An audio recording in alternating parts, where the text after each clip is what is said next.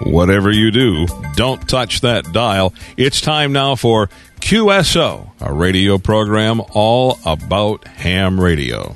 And today we have some very, very special guests. Jack Davis, K six Y C. He's the chairman of the S B E Chapter forty-three, that's Society of Broadcast Engineers, in Sacramento, California, also the chief engineer for K T X L, Channel forty out there. He's got some interesting stories to tell. And K one L G Q, and that's Dennis Mirandis. He is with the New England Q R P Club, where they say the excitement is in building. Interesting show. It's coming up right here on Q S O. How many of you would like to operate eighty meters, but you can't because of antenna restrictions? Well, that's over. You can operate eighty meters right now. You can operate from your home, your apartment. You can take it on the road with you. It's the brand new Transworld Antennas eighty eighty. Go to their website and check it out, transworld antennas dot com. This is a portable antenna, but it can be a permanent antenna. It's stealth. It's not a low-profile antenna. This thing is a performance-driven piece of engineering. You need to see it. It will be at Dayton, and you need to hear one of these on the air. If you want to operate eighty meters and you can't, I love the eighty-meter band. I can't imagine not being able to operate on eighty. But nonetheless, if you're in that position, don't stay in that position. Go to the website and check it out, transworld antennas dot com. Go up there and take a look at their brand new eighty eighty and look for it at Dayton. My guest today, K one L G Q, and uh, this is Dennis Mirandis. Am I saying your name right, sir? Absolutely. And he is with the New England Q R P Club. And, uh, you know, we've, we've heard so much about, you know, no sunspot activity, and I realize that sunspot activity is down, uh, or non-existent, probably a better term. and uh, But yet I still hear people talking about making all these contacts. And uh, one of the most exciting things, I think, really, uh, in ham radio today is low power, Q R P. Dennis, tell tell us about, about Q R P and, and, and what all that means, and, and we'll start. All right, let me let me give you a little uh, a, a quick survey course as to what Q R P really is. Uh, probably uh, twenty to twenty-five years ago, twenty Q R P was a hundred watts or less, and now we have progressed where we've become so technical and so advanced with our receivers that we no longer think of a hundred watts as Q R P, and Q R P now is considered five watts or less as being the low power that we're used to. If you're operating sideband and you're operating phone, it is probably ten watts, ten watts of power. And if you're operating C W, it will be five watts. Now, there are a lot of people who are interested in going below five watts, and we have a designation called Q R P P, which is less than one watt. Now, there's more power coming from a flashlight in your hand than there is power coming from a radio, a Q R P radio. And just yesterday, I was talking to a fellow in Michigan with seven hundred milliwatts. And he is talking from Michigan to New Hampshire. And we had a nice thirty-minute conversation. So Q R P is just simply low power.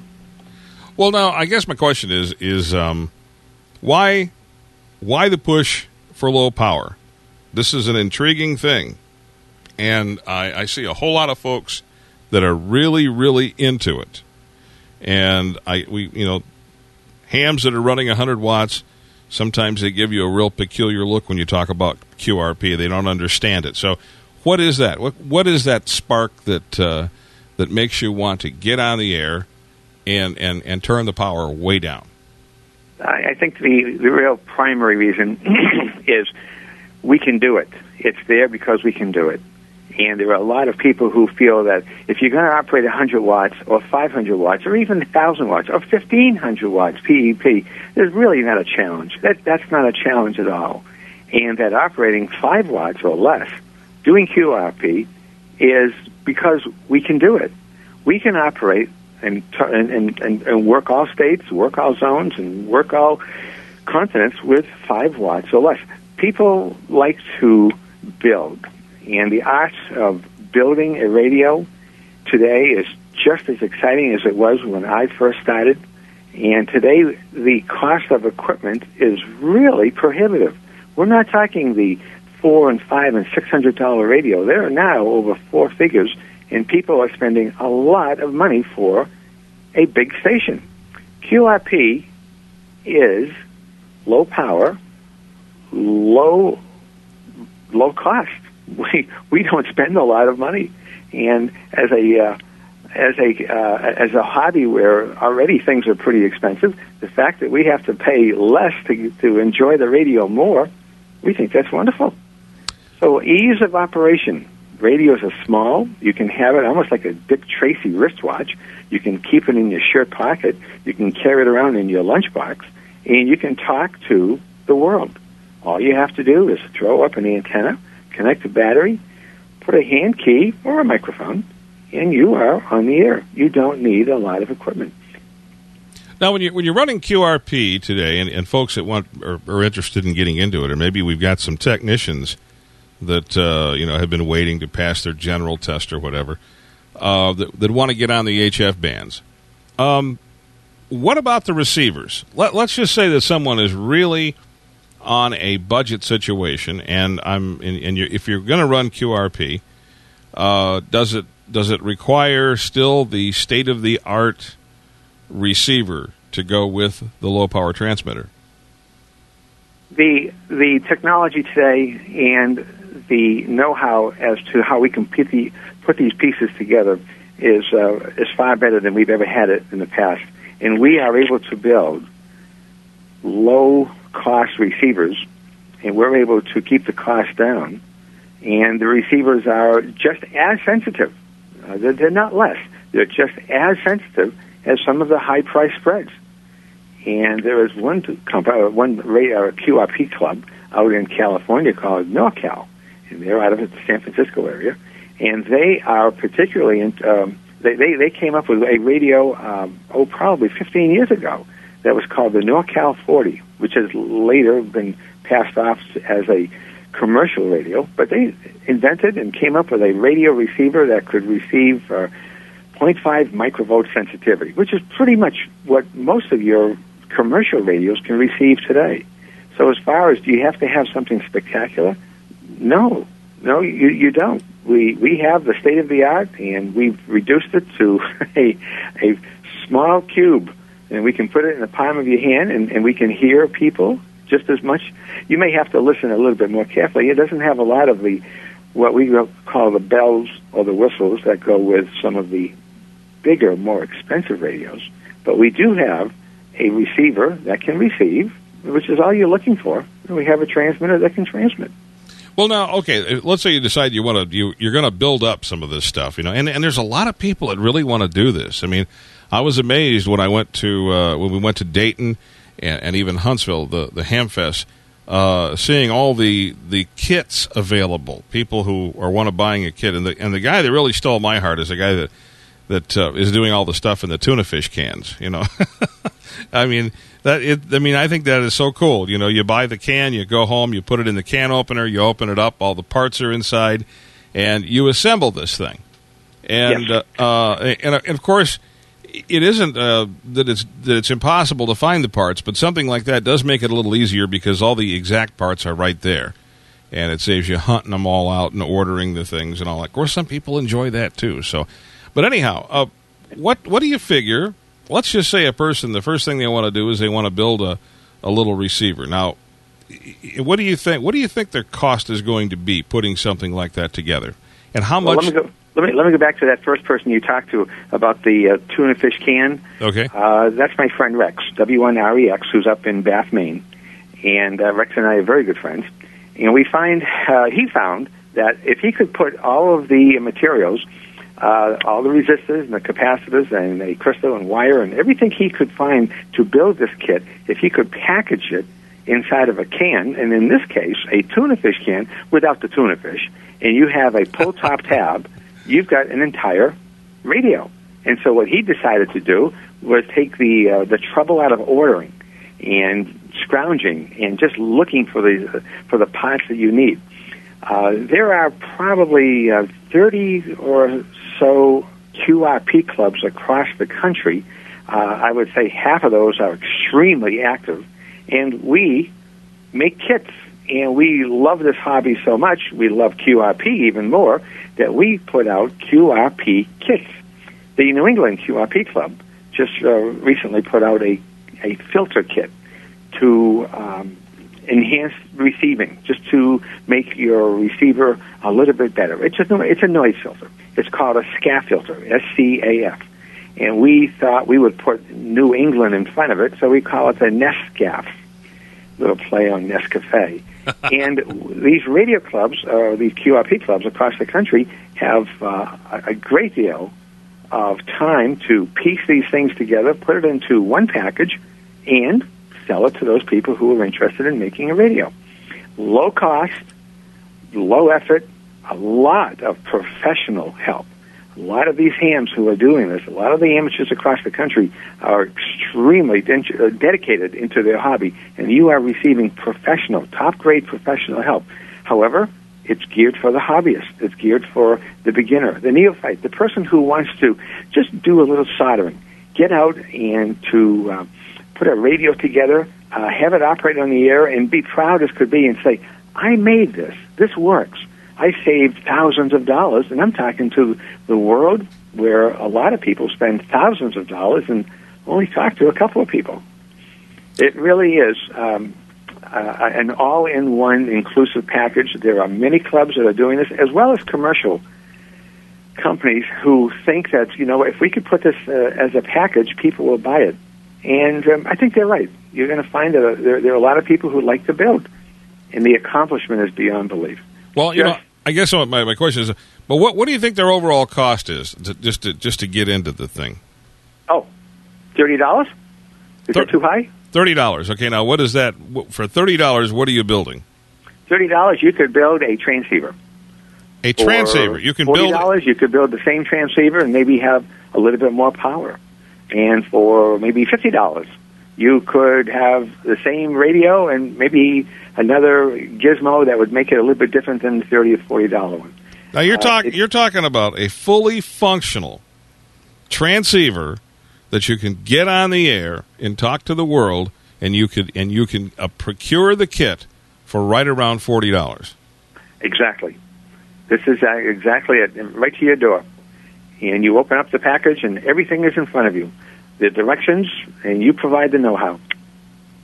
Okay, now tell me a little bit about this rig. Now, is this this is is it strictly? It's a C W rig, correct?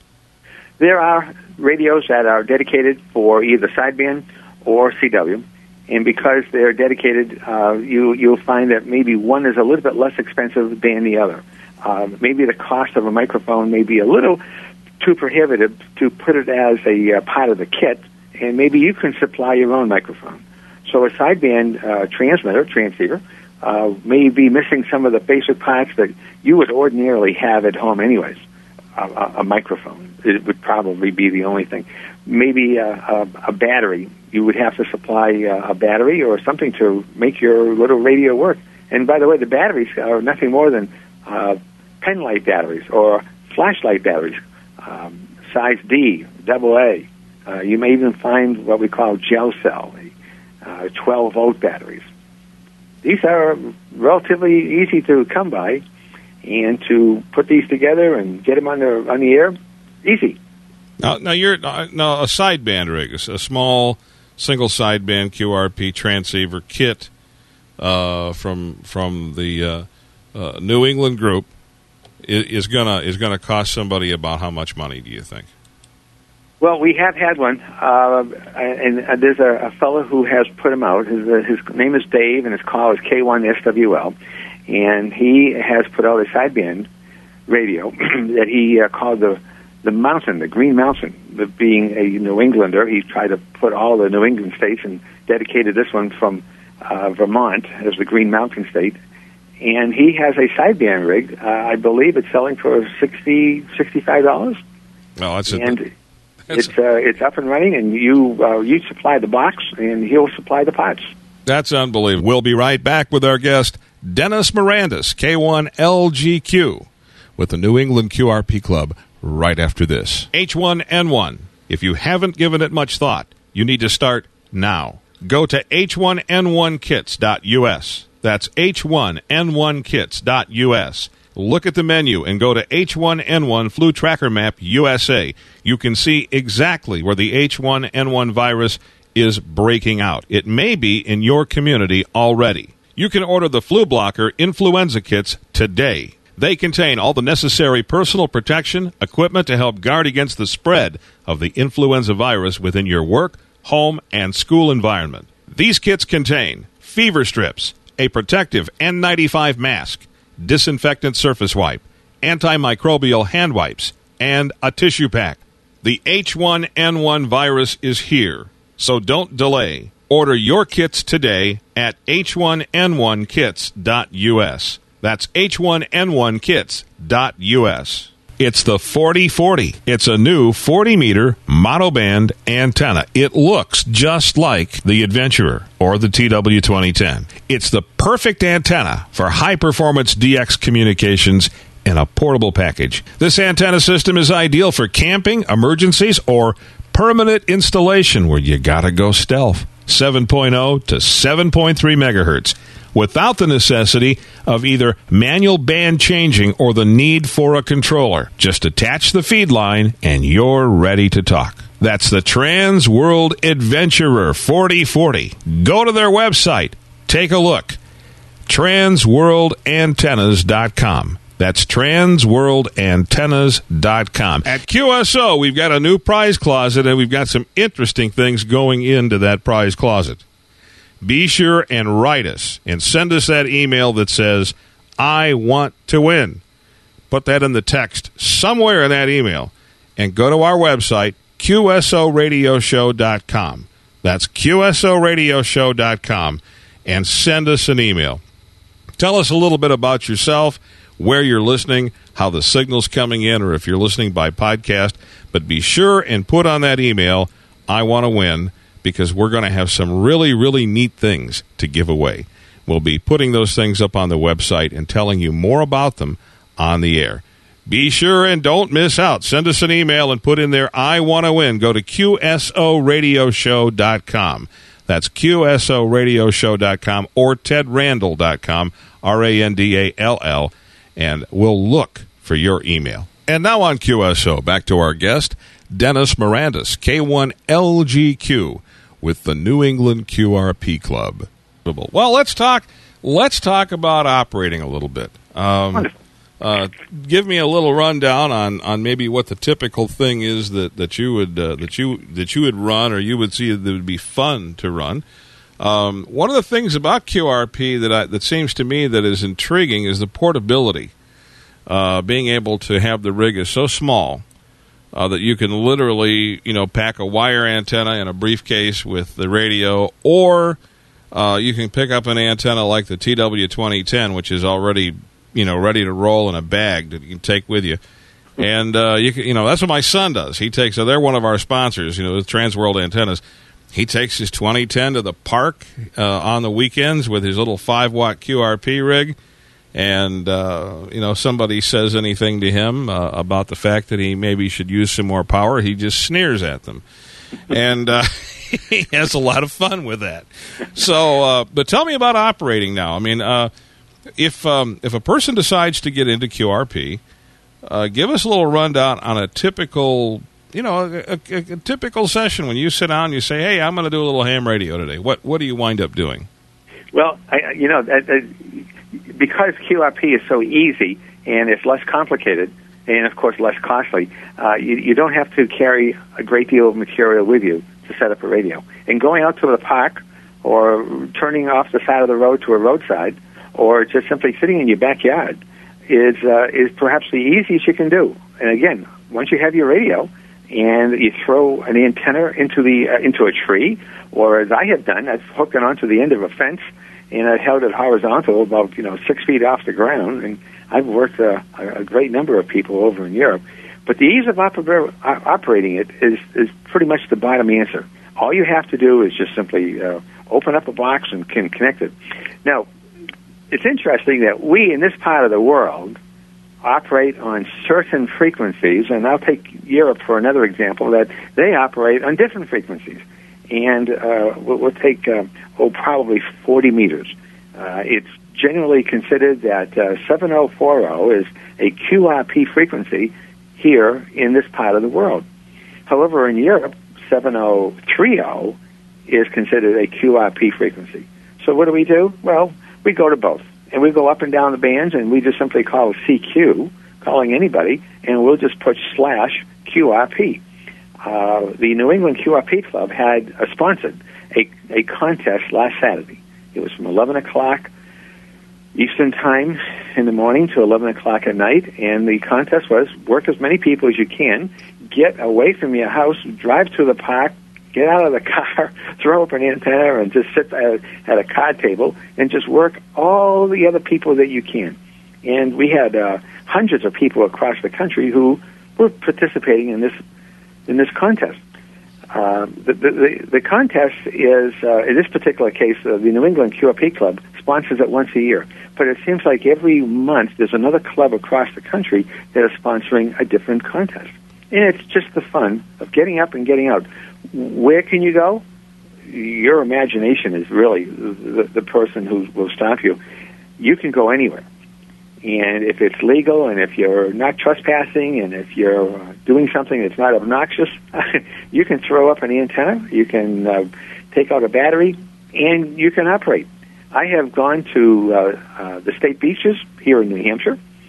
Uh, as long as you're not bothering somebody, you can operate just where you're sitting, sitting in the sand. I've gone to some of the state parks. A lot of the states across the country have state parks that are beautiful. And we're all invited. These are our state parks. And I asked one of the park attendants, is it okay if I use my radio here?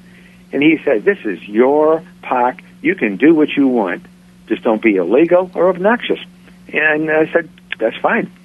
So operating is really a lot of fun. And you know what? There are people on the other end receiving who can't wait to hear you. And it really makes for a good combination. You want to contact somebody, and they want to speak to you. Well, you know, I you know I can recall uh, you know having the novice license, and uh, of course back then, you know, you know we were running transmitters that only put out ten watts, you know, or or maybe fifteen watts, which today, you know, everybody kind of they wonder a little bit about some. But we didn't have any trouble working the world on ten watts. We didn't have any any trouble at all. And that, you know, the, the difference between running something below five watts and ten watts on the receive end is not nearly as dramatic as a lot of people would think it would be.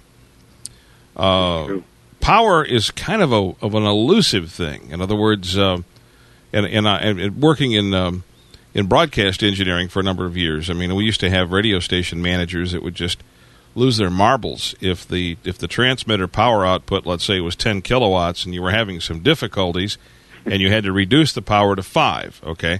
Well, you know what? ninety-nine percent of the people in the city could tell no difference between five thousand and ten thousand watts output on the transmitter. They, they couldn't, de- even in the fringe areas, they couldn't detect it.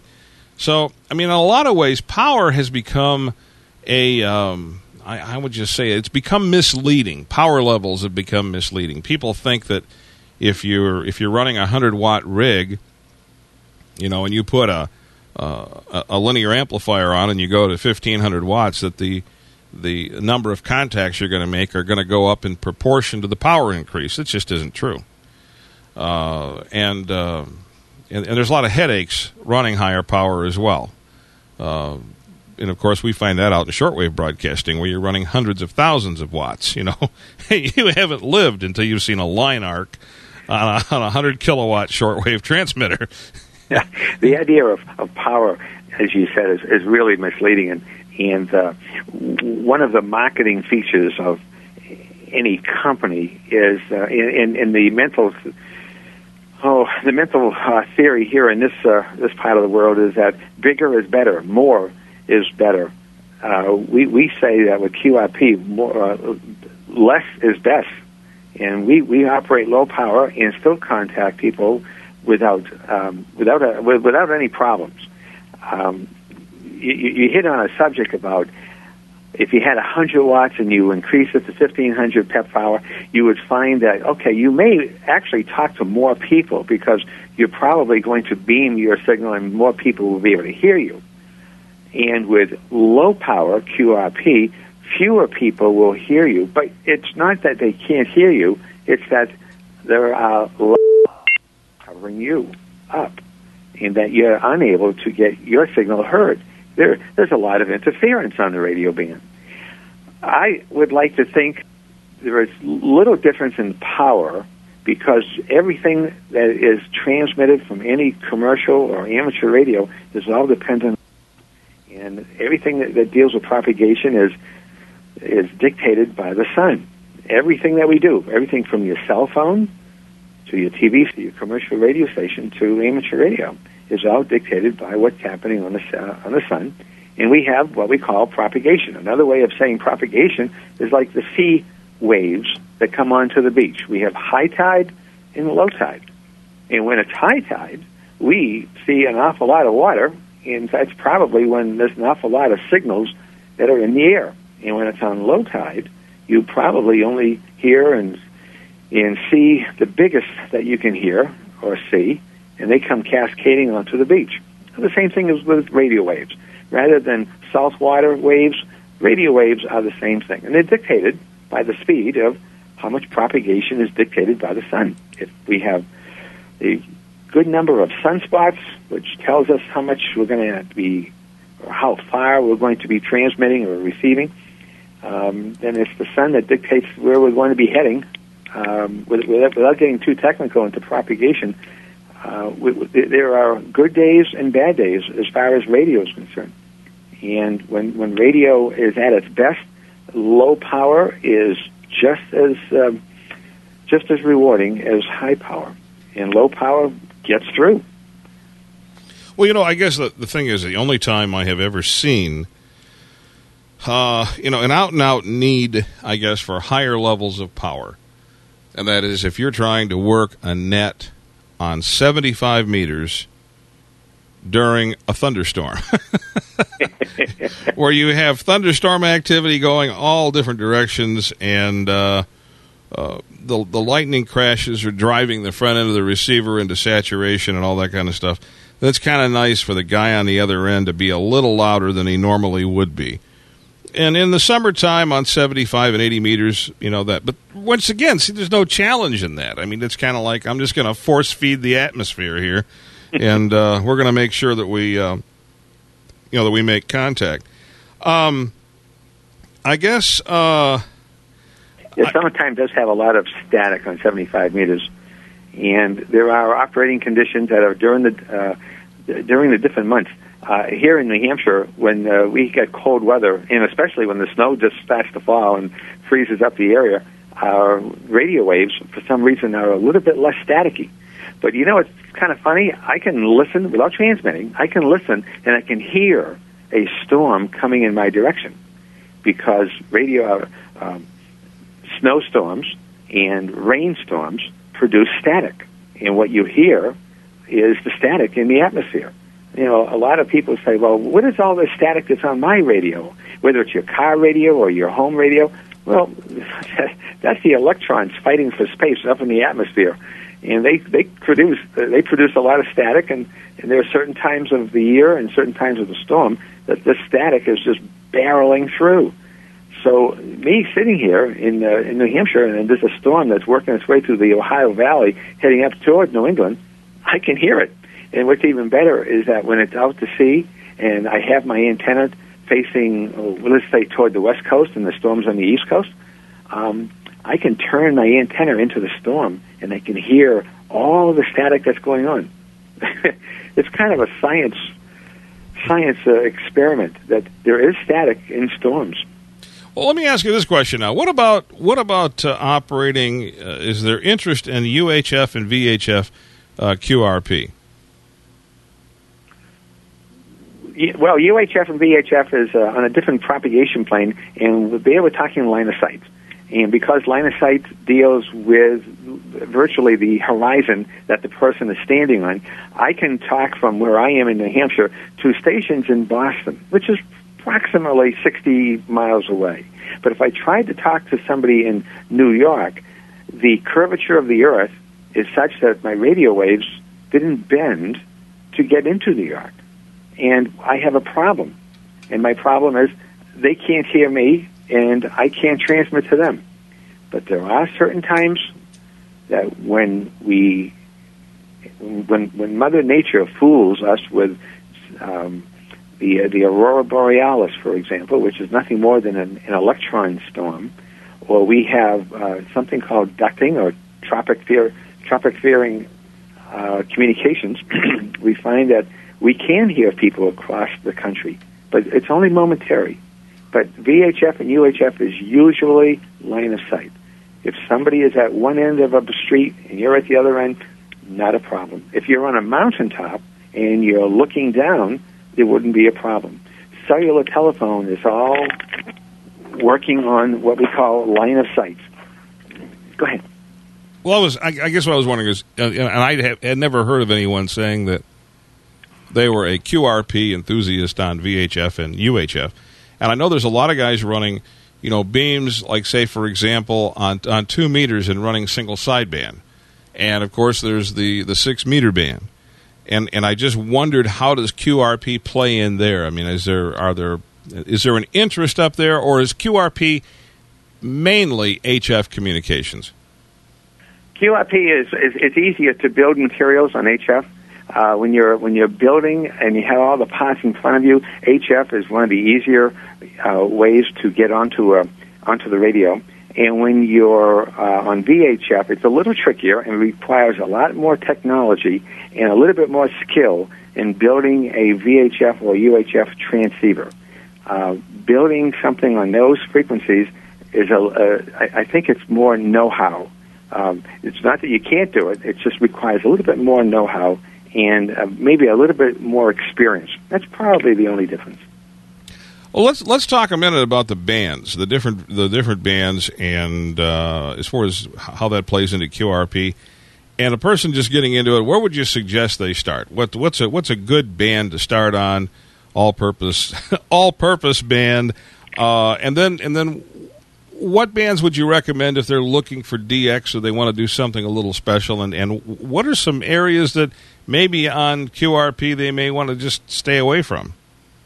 Um, okay, let me let me answer that. Uh, can you, um, uh, Ted? Aside from answering that, uh, I, I, there is somebody at my door, and they're banging on it. Can you hold on for a minute? Sure. Okay. The uh, probably the easiest is to get on H F. Uh, high frequency, and to get on H F is, uh, is easy because the the pots are minimal. You don't re- it doesn't require a lot of skill. Uh, of course, the, the, the bands are broken down by numbers, and, and it goes by the number of meters. So the uh, eighty meter band for C W or seventy-five meter band for phone uh, are easy to operate. Uh, most Q R P operators are on forty meters and twenty meters. And they operate where they can simply put their radios on, and uh, they, they can almost be assured that they will be able to speak to somebody as well. Uh, another band is thirty meters, which is dedicated only and solely to C W. And because Morse code is the only way to go, and because it's two hundred watts or less uh, operating privileges, you have a better chance of always talking to somebody. Uh, there are meeting places that you can meet, uh, Q R P frequencies, I should say, that you will be able to get on the radio, uh, make a contact, and almost be assured that you will, will, will talk to somebody across the country. Uh, my favorite is forty meters, uh, during the daytime, uh, and twenty meters during the daytime, and forty as well as at night. And, uh, it's not a, it's not a, a hard, um, it's not difficult to talk to somebody in Europe every day with five watts or less to um, stations in Europe. Now, when you're operating Q R P, how is the operation a little different? I mean, do you do you conduct yourself a little differently than you would, say, if you're the, the way you're used to operating with um, you know, with one hundred watts or, or more? Operating on Q R P is um, is is short. It is uh, it is it, it, everything is very brief. There's no rag chewing on on Q R P because all they have to do is um, establish a contact, uh, exchange the. Uh, locations, what they're what they're using for a radio, for a receiver, for a transmitter, or what their antenna is, uh, a quick weather report, and then it's over.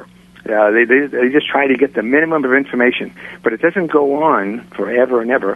And the conversations are usually limited because uh, of uh, propagation, or you don't know how the radio waves are going to hold out, and because it's low power, and sometimes people are using battery power. That uh, sometimes the batteries run low. So you, you have to kind of keep your conversations low. Uh, well, I was wondering, because I was thinking there'd be, there would be some considerable difference, I would think, especially when you're calling. I mean, you know, you don't hear too many people calling C Q today. You know, so I'm I'm thinking that in the Q R P mode, you're going to be calling C Q quite a bit. Is that not the case? You do. Yeah, the the number of... Uh, of contacts per hour is a little bit less. So you're, uh, I, I, pre- I prefer to call C Q Q R P. In fact, every time I give my call uh, on C W, I'll, I'll simply sign it as K one L G Q slash Q R P so that the person who's receiving this knows that, okay, if the signal is a little bit lower than ordinarily, uh, this station is operating with limited power, and that they will they have a better idea of how to tune that station in. Uh, now, I'm going to ask you to tell us a little bit as to how you first got interested in ham radio. What was it that attracted you into the hobby? And, and your go ahead. Whoa, what a, what a, what a, well, all right. Let's see if I can capsulize this. Uh, first of all, let, let me say that I, I'm, I'm already celebrating uh, my fifty-first year of ham radio. Uh, I was. Um, into ham radio when I was a teenager. Actually, I was in junior high school, probably, where a friend of mine, real real close buddy, saw an advertisement in the local newspaper where they were giving radio courses. And he asked, uh, would I be interested? And, of course, I said, not even the slightest interest. So he mailed in a postcard with my name on it.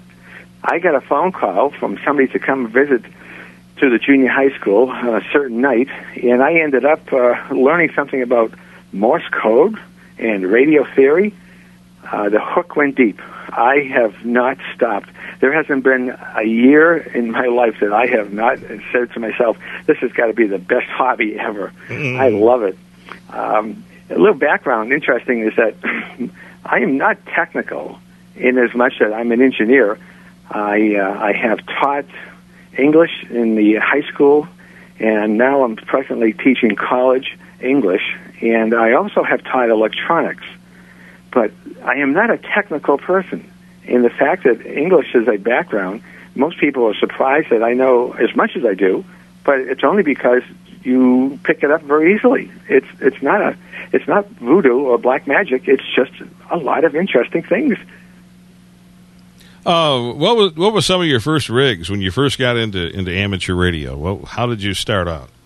I started off with a uh, a homemade transmitter, and it was uh, what we call an eight oh seven, and it was a, a kind of a funny little tube that glowed in the dark.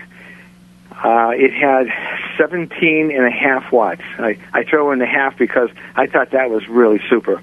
Uh, the receiver was a borrowed Army receiver, what they called a B C three forty-eight Q.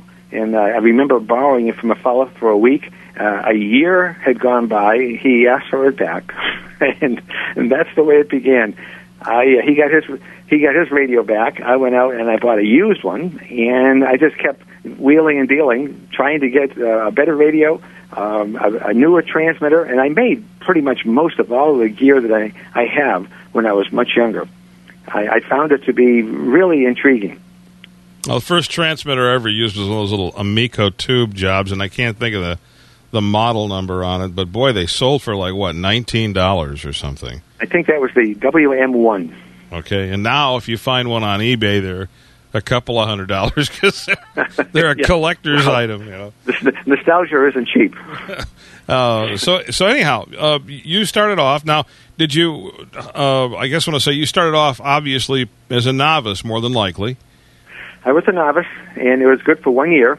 And according to the F C C, the Federal Communication Commission, said that I could only use this radio license for one year, and if I was interested, I would have to upgrade and do something serious. I couldn't wait to do this, and the, the next uh, step was to get a technician or a general class license, and I did that three months after I got my novice, and the rest is history. I have not stopped and worked my way up to the top. Uh, how, how did you transition from C W into phone? What was your first experience with operating phone? I think it was the radio that I bought. I, I think the idea was I, I the, the first radio I had was a transmitter only for C W, and then the second one that I actually put together had an option for phone, so I, I, I bought a microphone and got onto uh, the phone band, and sending uh, C W seemed, oh, it seemed to, it, it took a back seat. However, you know, talking on the microphone seemed more challenging. And I said, oh, gee, isn't this interesting? And I was really curious what other people were thinking, uh, especially where my signals were going, uh, South America and, and, and into Europe. And I was finding out that, gee, there's a lot to be a lot to be understood and a lot of knowledge to be gained. But then as I uh, as, as I probably got a little bit older, and, and I found that, you know, there's something missing. And I went back to Morse code, and it's like a foreign language. Once you learn it, you don't ever get rusty. You never forget it. And I just simply, uh, I prefer that ninety-nine percent of the time over the over the microphone. I, I find that phone has its advantages, and Morse code has its advantages too, especially on Q R P. If all else fails, you're going to be able to be heard with a C W signal. Oh, I, I know. That to me, it's uh, C W is kind of a relaxing thing. It's not like... Uh I don't, I don't know how to describe it. I mean, you when you sit, when you sit down and do a session of C W, you know, I don't know. It's just relaxing. It's not. Uh, it's. It, I find phone operation sometimes a little intense, and I guess it's because you know. You know, I guess, you know you, you, you, when you say relaxing, uh, I, I listen to some of the phone, and there are some people, and this is unfortunate. There are some people who abuse a good system, and they swear, and, and they challenge, and they dictate, and they overtake your conversation, and they call you names. Uh, with a microphone, that's easy. You know, it, it sounds like the olden days of Citizens Band radio. On Morse code, C W, you don't have that. There's not a lot of, there's no trash talk. People are very civil to each other. Every conversation, everybody says thank you. It was nice talking to you, and we hope to meet up again. And whether they do or not, everybody is uh, very pleasant to each other. Now, that's, you know, that's the thing that I that I guess I enjoyed about it the most. And I know when having the novice, uh, you know, my my goal uh, when I was younger was, you know, how many cards can I collect? And you know what? I didn't I didn't much care about the awards, and I didn't care a whole lot. I mean, I liked D X, but it was more of, here's four more cards I can put on the wall today, you know, and uh, uh, collect. Well, go ahead. If, if, if radio is my first hobby, uh, collecting the uh, the cards or the Q S L cards is my second hobby. I, I wish I could send and receive a card to every single contact I make.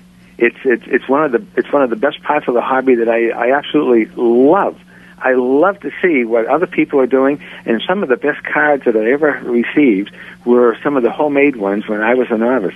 Now I find that there are some real picture cards, there are some photographs that are beyond that anybody could ever imagine. Uh, I have a homemade one, and my homemade card uh, was, was doodled by a student in the classroom who I tried to explain what amateur radio was. He um, he liked uh, I liked what he doodled so much that I actually turned around and used it for my own Q S L card. But sending and receiving a card is uh, I, I think it's the final compliment of when you talk to somebody on the radio. It's it's it's it's one of the nicest ways of saying thank you very much. It was a pleasure to talk to you. You know, I, I really enjoyed having you on. I, I wanna I wanna do one more thing though before I let you go, because I don't wanna I don't wanna keep you too long, and I'm sure you've got things to do. Um, for the folks that are just thinking, saying, well, yeah, this sounds intriguing, or for somebody that's thinking about getting into ham radio and they're saying, I don't have five hundred bucks for a rig. I don't have... Of course, you can buy a rig on, you know, you can buy a used rig for a couple hundred dollars and get on the air. But for that intrigue and learning and all the things that you're talking about today with Q R P, um, why don't we talk just a bit about where to go and how to find out more and how to get started in this? This is easy. I think we're all pretty much familiar with uh, the computers and the network, and I think we can go to Google, and I think if you keyed in Q R P radio, just the, just the three letters, Q R P space radio, yeah, you, you would come up with uh, maybe fifteen to twenty-five pages of just material alone. And the um, the reader can then, you know, go into into any website and then decide for themselves how far and how much they want to go into this hobby using Q R P. It's relatively inexpensive. Um, Q R P radio, just by definition, is low power, low cost, high mobility, ease of operation. And there are a lot of people who are willing to help you. And it just just go to uh, the Internet. Uh, throw out some key words, such as Q R P or Q R P radio, and you will find that there are um, a number of web links that will direct you to where you can spend your money. Well, I, I want to say the group that you're with, which is the New England Q R P Club, uh, their web address is new england q r p dot org. Uh, just new england q r p dot org. And if I suppose if you went into Google, I did it just a few minutes ago, you put in New England Q R P. The first link that pops up is to the New England Q R P Club site. So uh, right. That's... You know, what's interesting is that we don't have a clubhouse, and we are the New England Club. And I uh, I will call a meeting, administrator for the club, and I will call a meeting, and we will meet up in Maine. We do go to the A R R L meeting, uh, the American Radio Relay League in Newington, Connecticut. We will meet there. We meet in Massachusetts. We don't have a meeting house, but where we do meet is where the club meets. Radio waves have no boundaries, and we didn't think that New England should have a club site, so what we do is just have a New England club, and we just simply get together, and we just simply exchange a lot of stories. We do have a lot of fun. Well, it sounds like you do, and I want to thank you so very much for joining us today.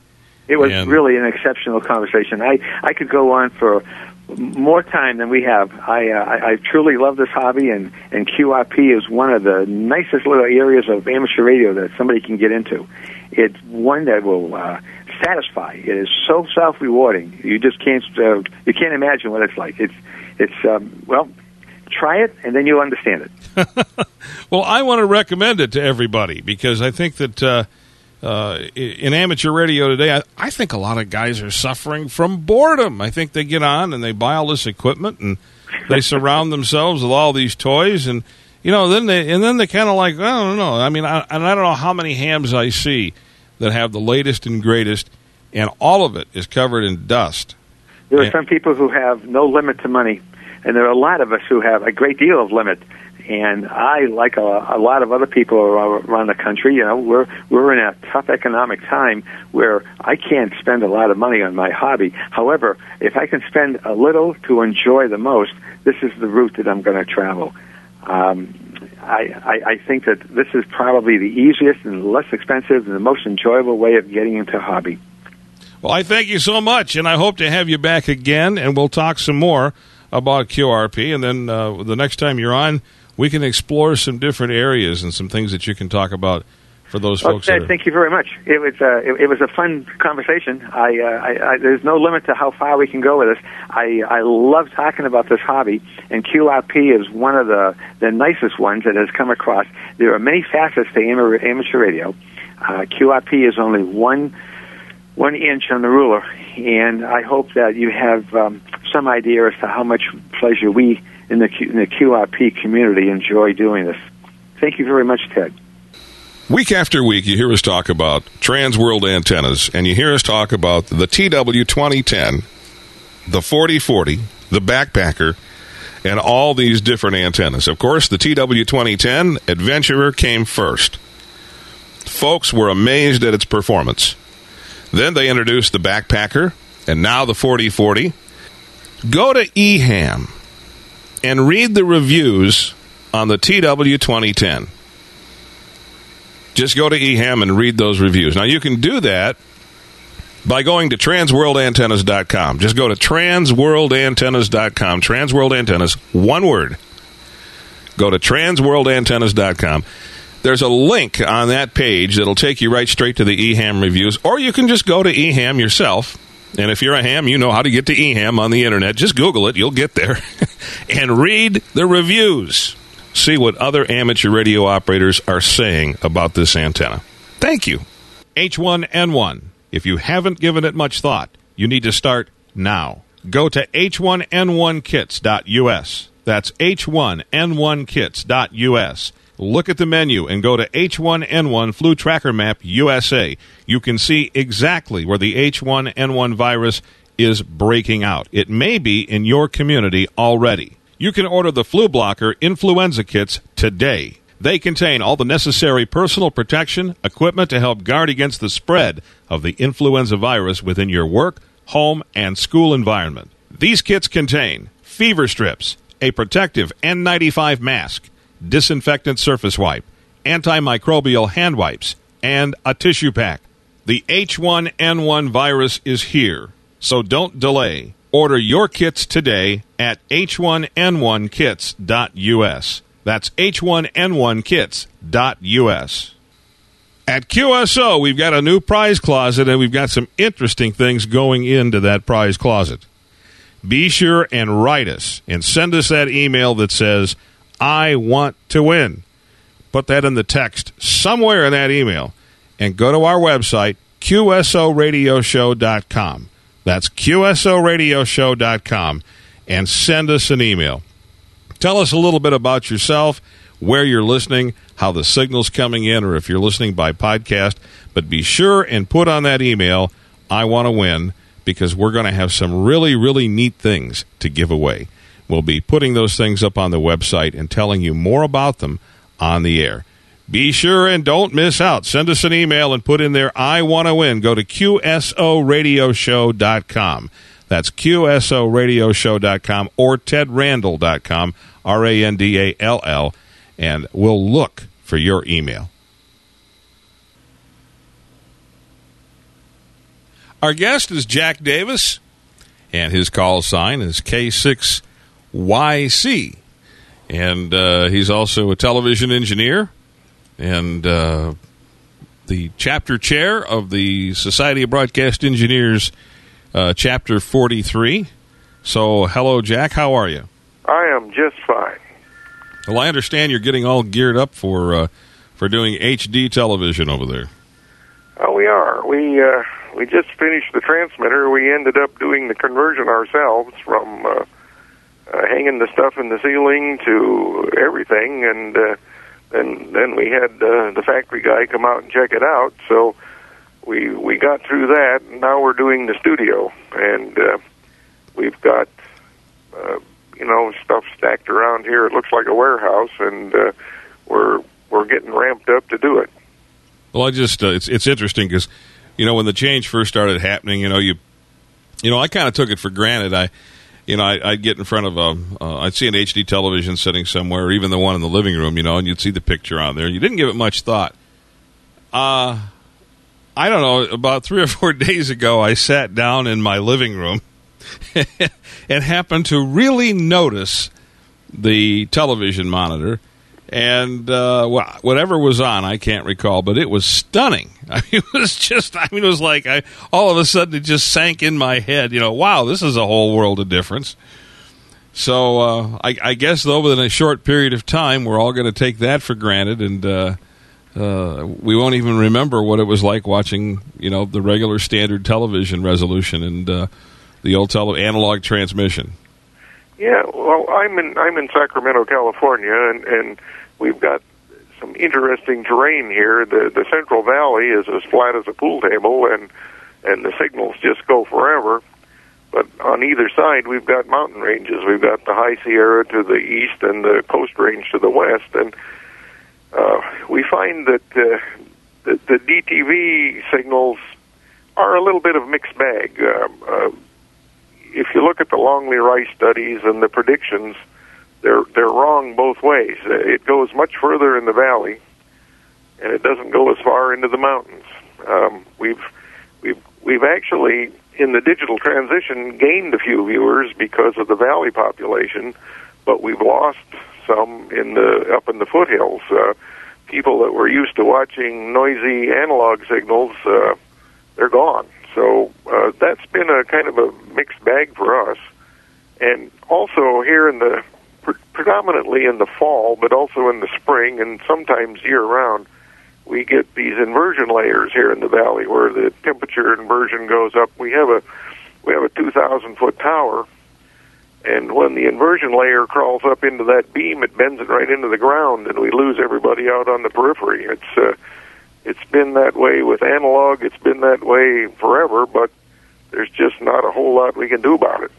No, you know, and I'll tell you, these, these kinds of conditions are strange. Like um, here in the Nashville area, there's a, one particular radio station that, I mean, every morning uh, for about two or three days in a row, we'll get some sort of strange temperature inversion, and the S T L just ceases to exist. And it'll be that way for about an hour, and then it comes back. And, man, they've done everything under the sun. They still can't seem to. It's just a long haul out to the transmitter site, and uh, we, we we deal. You know, the S T L we deal with with space and, and frequency diversity, but you don't have that choice in your main transmitter signal. You know, and um, it it's kind of a you know it's not a unique problem by any stretch, but it is a problem that uh, it doesn't explain readily to viewers. Well, when I was talking to you the other day, you mentioned that you were, uh, I was, we were talking about ham radio and uh, commercial broadcast radio, and you mentioned that you were a, uh, I guess I want to say V H F and up specialist, or at least you, uh, you that that's where your expertise was. Oh, I don't know that I'm an expert in anything, but uh, I had a U H F repeater here, and uh, because of the pave pause and the Air Force up at Beale Air Force Base, we... Uh, You know, if you're running five watts and they want you to reduce at thirty-nine decibels, uh, you can do the math. So uh, I moved up to nine hundred. I've got a couple of nine hundred megahertz repeaters, and uh, and uh, the U H F band going away has really injected a lot of uh, life into the nine hundred band. And I'm also a microwave guy, uh, fifty-seven sixty, uh, ten gigahertz, uh, thirty-four fifty-six, um You know, uh, I, I'm. Uh, that's really where my interest is. Uh, I mean, I have an H F rig in my car, but I I don't do that very often. I'll check into a net or something, but my real interest is microwave. Well, tell me a little bit about operating up there. What what uh, uh, what what have you found? I guess I want to say to be the major difference between operating up there and operating, say, on the two meter band. Well, the tolerances are just really tight. I mean, you're dealing with uh, very narrow beam widths. Um, a lot of times, you're doing you're you're you're operating what's called a rover, which is uh, uh, something that you can throw in your car and take out to a mountain peak. Uh, here again, in in the Central Valley of California, we've got you know long flat stretches and. Uh, Uh, theoretically, uh, you should be able to get a signal from Fraser Peak, uh, which is up above the Grapevine in Los Angeles, all the way to Redding. But uh, I don't think anybody's ever done it. Uh, the other thing is kind of interesting is the propagation. For example, uh, there's a real good uh, way uh, propagation on ten gigahertz to bounce it off rain. Uh, I mean, we don't get much rain here in the summer, but... Uh, In the Midwest, that's real popular, is, is rain rain bounce. Rain bounce. I've never heard of that before. So now, well, is, that, that might not be the right technical term, but it's my term. Uh, how far away would the rain be that you're you're you're using as a reflector? Oh, I think you can be in it or away from it. I I, I don't I, I don't think it really matters. It's just it's a it's a surprising thing to me. Well, how does that behave? Like, for example, if you want to make an, a, a contact and uh, you want to do that via rain bounce, obviously someone on the other end is going to be having is going to have to do the same thing, or at least be cognizant of it. Well, generally, microwave contacts are prearranged. I mean, your odds of finding you know, it's not like a D X contest. It's it, you're you know you're you're dealing with a limited number of stations to begin with, and and typically uh, you you want to coordinate that with somebody in advance, or during a contest uh, advertise where you are, and and so people can uh, you know kind of get stuff in your direction. Um, it's it's not. Uh, You're not dealing with you know you're dealing with a very directional signal and and not a lot of power. You know, uh, you're probably talking on a rover ten watts or less for all bands. Uh, for those that don't know, and, and even for myself because I'm not totally familiar with this, describe a rover. What is a rover, and how do you use this? Um, it's typically a, a dish of some sort, uh, either. A, a a direct T V dish with an offset feed or a, a prime focus feed or, you know, a, a, something three feet or smaller. It, it's mounted on a typically a, a tripod with a pan, pan and tilt head. And, and back behind there, you've got an up converter, a power amplifier, a local oscillator. Uh, you typically, you know, drive it with, uh, I use two meters, but uh, a U H F is also popular. And uh, it's just basically an up converter. You take uh, two meters and up convert it to fifty-seven sixty and, and filter it and run it through a power amplifier. And the same way on the receive side, you've got a, either a bidirectional mixer or two mixers. Uh, I, I kind of like the two mixer approach because you can optimize one for receive and one for transmit. Uh, just because it mixes up on transmit doesn't mean it has a good noise figure for receive. Oh, that's interesting. Boy, I'd like I'd like to know what you know because I I used to have to I struggled with S T Ls everywhere I've ever been. The S T Ls have always been, um, you know, problematic. I guess I want to say, and a lot of it has to do, I'm sure, from applied technology or the lack of skill in dealing with it. You know, um, I found it hard to believe that when Mosley put out these um, what were they called, Starlinks, I think it is. Um, that they would cra- travel such distances with such low power. I mean, these things put out just a, a tiny a bit of power. What is it, one or two watts or something? I mean, as compared to, you know, the the composite counterparts who would put out a lot of power. Uh, how is it that they're able to work as well as they do, or or, or do you see that lack of power present a deficit at some point? Well, it's kind of a difference between analog and digital. Uh, uh, the Starlink being, uh, I believe that's a digital device, and as long as you can keep it above the threshold, you're good to go. Um, with w- w- now, I have not tried any digital modes. Um, there's there's people uh, using uh, P S K thirty-one and some other Uh, digital modes on, on the microwave bands, but I personally don't have any experience with that. Um, most of the contacts are either sideband or C W, uh, typically C W, uh, because of the, you know, you're dealing with really weak signals, and uh, you got to really get it up out of the noise. Uh, another thing that, that helps you with this is uh, trying to get your antenna working properly and, and everything. There's a number of beacons on hilltops around here that that continuously transmit, and uh, they uh, typically, you know, send their location and, and their grid square and, and uh, the uh, uh, do a little key down for, for tuning, and, and, and you can use that to optimize your, your receive system. Well, now, is is microwave, let me ask you this. Uh, is microwave any more dangerous to work with than, than lower frequency R F? I mean, are there any cautions or anything that you have to be aware of when dealing with it?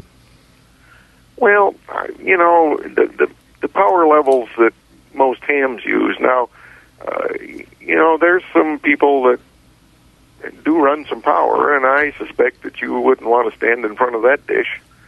Uh, the, the The, the power levels that I and most of the people that I know use probably aren't going to be a problem, and, and and typically it's pretty self-limiting because you're up at some forest lookout up in the Tules, and uh, there's nobody around anyway. So, uh, but you, that is something you want to be aware of. I mean, uh, with antenna gain and, and a little bit of power, you can develop some pretty good E R P.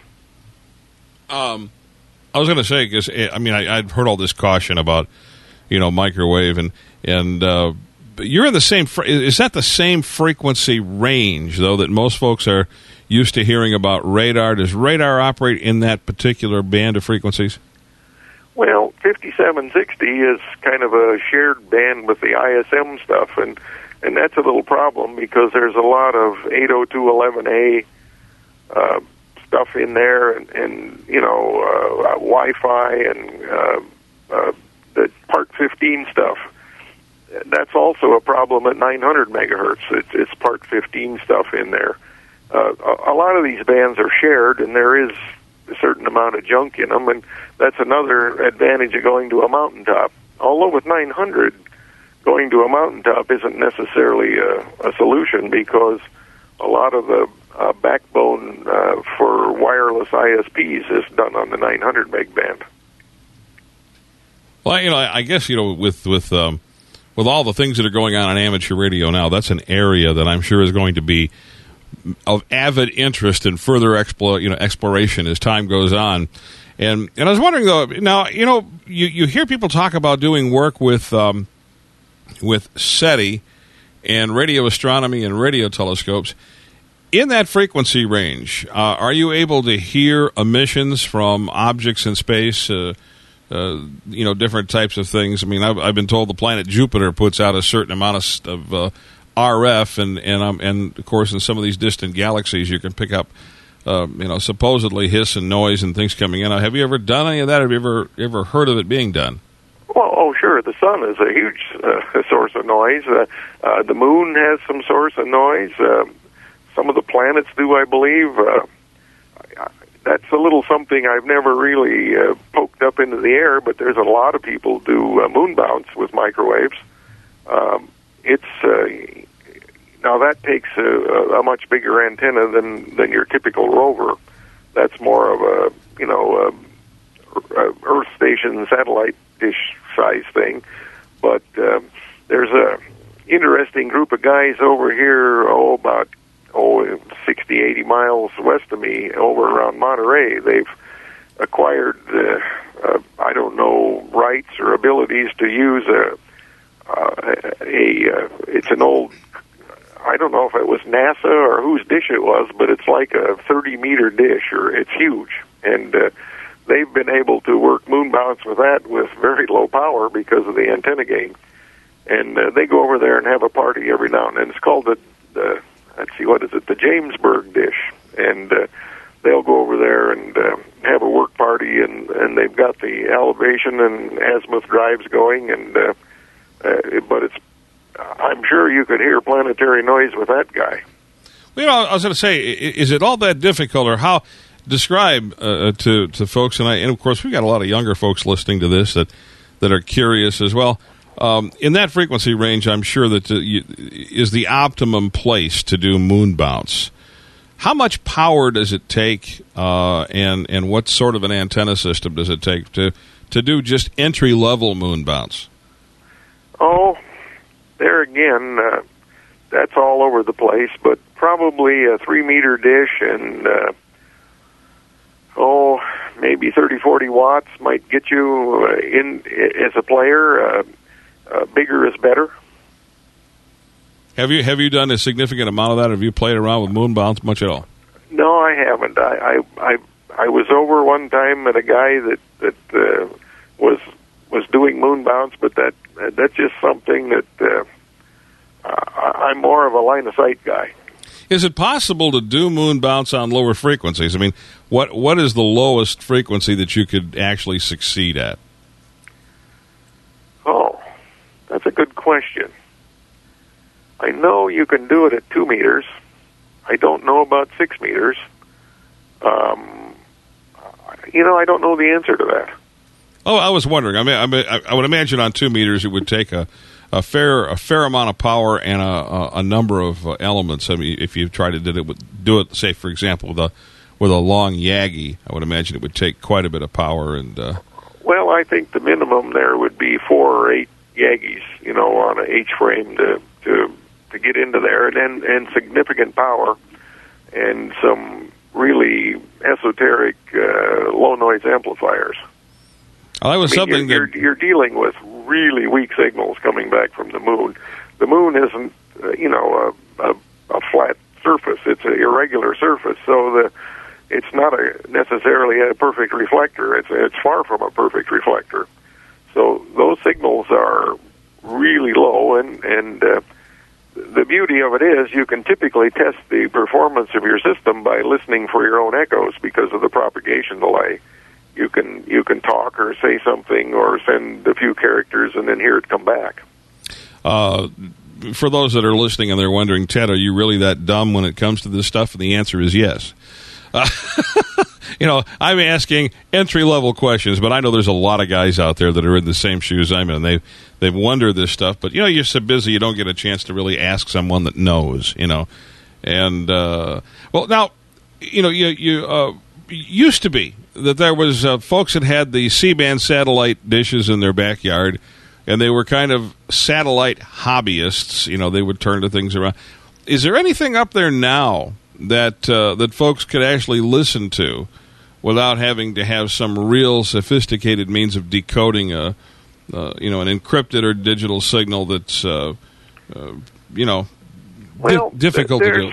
There's a few people that do satellite DXing for a hobby. Uh, uh, the C-band stuff has uh, kind of uh, I mean there's still use on C-band, but it's not what it was back in the heyday. Um, a lot of the news feeds now are on K U. Um, they're, some of them are encrypted, uh, some are in the clear, but there is a, if you do an internet search, uh, you'll find that there's, uh, uh, you know, channel lists and uh, people talking about, hey, I caught this and I caught that, and uh, uh, but there is a, you know, that's kind of a, It's it's sort of a the ultimate S W L, I guess, if you want to put it that way. It seems like that would be really interesting. I, I recall being at a friend's house that had a C-band satellite, and we just kept moving the thing around. And there were satellites that were outside of the normal, uh, you know, when they would install one for the home, uh, it had a certain arc or range to it, but there were some that were outside of that. And there were some pretty strange things on those satellites. We had a lot of fun. Uh, eavesdropping well, on the things.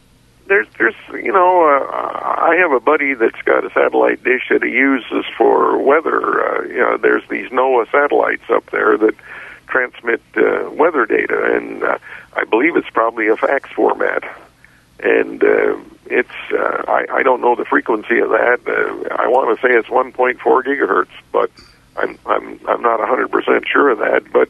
Uh, you know, there's there's military stuff up there. There's uh, uh, just because it's not just you know it's it, it, it not everything is C-band or K U. I mean, there's lots of frequencies that are used for various purposes. We'll be right back with more Q S O and our guest Jack Davis, K six Y C, right after this.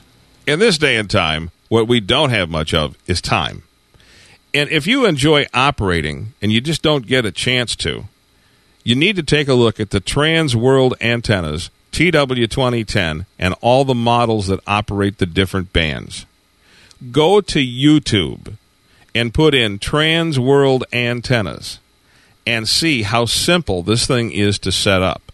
I mean, it is easy. It goes together fast. And, of course, that gives you more time to operate. You're not fussing around with an antenna. In an emergency situation, it is absolutely necessary. You need to have one of these, if not for yourself, for your club, or whoever it is that may get called out on a scene where you've got to operate and you've got to be able to set up quickly and efficiently. Go to their website, and that's transworld antennas dot com. transworld antennas dot com. There's a link up there to YouTube, and you can see how quickly this antenna sets up, how easy it is to operate. transworld antennas dot com. H one N one. If you haven't given it much thought, you need to start now. Go to H one N one Kits dot U S. That's H one N one Kits dot U S. Look at the menu and go to H one N one Flu Tracker Map U S A. You can see exactly where the H one N one virus is breaking out. It may be in your community already. You can order the Flu Blocker influenza kits today. They contain all the necessary personal protection equipment to help guard against the spread of the influenza virus within your work, home, and school environment. These kits contain fever strips, a protective N ninety-five mask, disinfectant surface wipe, antimicrobial hand wipes, and a tissue pack.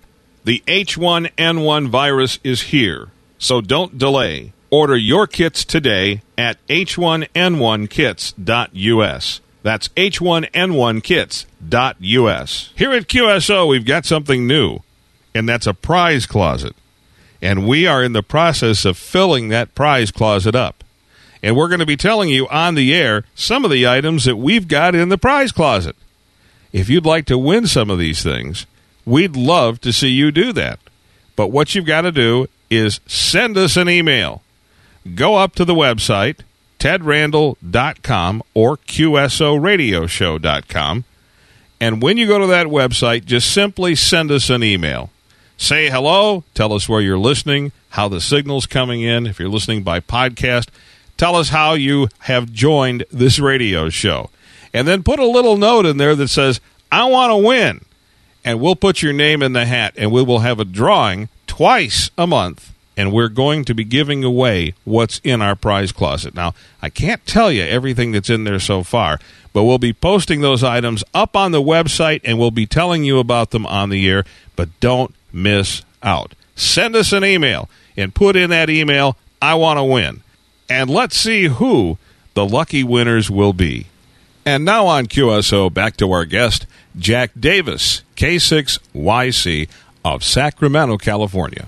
Well, you know, um, I guess uh, the other question I was going to ask is, um, uh, how how do you, I guess I want to say, how did you get into amateur radio? What was your, what was the entry trigger that that, that all of a sudden you woke up one day and said, I want to I want to do this, or the first time you ever saw amateur radio or decided you wanted to get into it? Oh, I, I knew a guy, uh, I grew up in a little town in North Dakota, and and I knew a guy that ran a radio and repair shop, and I took to hanging around there when I was, oh, I don't know, eighth grade, freshman in high school maybe, and and I, and he was a ham, and I just sort of got infected, and uh, and of course, you know, uh, we were so far from an F C C examining point as back in the days when you had conditional licenses and so forth, and it just, I started there, and and. Uh, I've met just a tremendous amount of really good friends, long-time friends on ham radio. Well, we, we got to talking yesterday, and you started telling me about some stuff called K-Sniffla, which I had never heard of before. And uh, I'd ask you, because, uh, you know, Holly is, is, works with us here, and she's up, you know, she's from Beulah. And uh, she's always making jokes of saying that she's from Beulah, don't you know? And um, so anyways, uh, you you worked in the state of North Dakota, did you not, in, in the television business? for? for... Oh, oh, I did. I uh, but, uh, at the time, it was called the North Dakota State School of Science. And uh, I, uh, I graduated from there, and I went to work at K X J B T V in Fargo. Uh, back in the days when it was owned by an interesting guy named John Bowler. And uh, that was probably the halcyon days of television for me, because it was a lot of people involved, and a bunch of those guys were hams too, and, and we had kind of a social, working, really cool environment there. I mean, uh, most of the guys at the transmitter were hams, and a lot of the guys at the studio, and it was just a, a kind of like a, a, a boys' club, uh, only you got paid to go to work, and uh, I really liked that. And uh, I knocked around there for a couple of years, and then uh, uh, local board number six got a hold of me, and I spent a few years in the Army.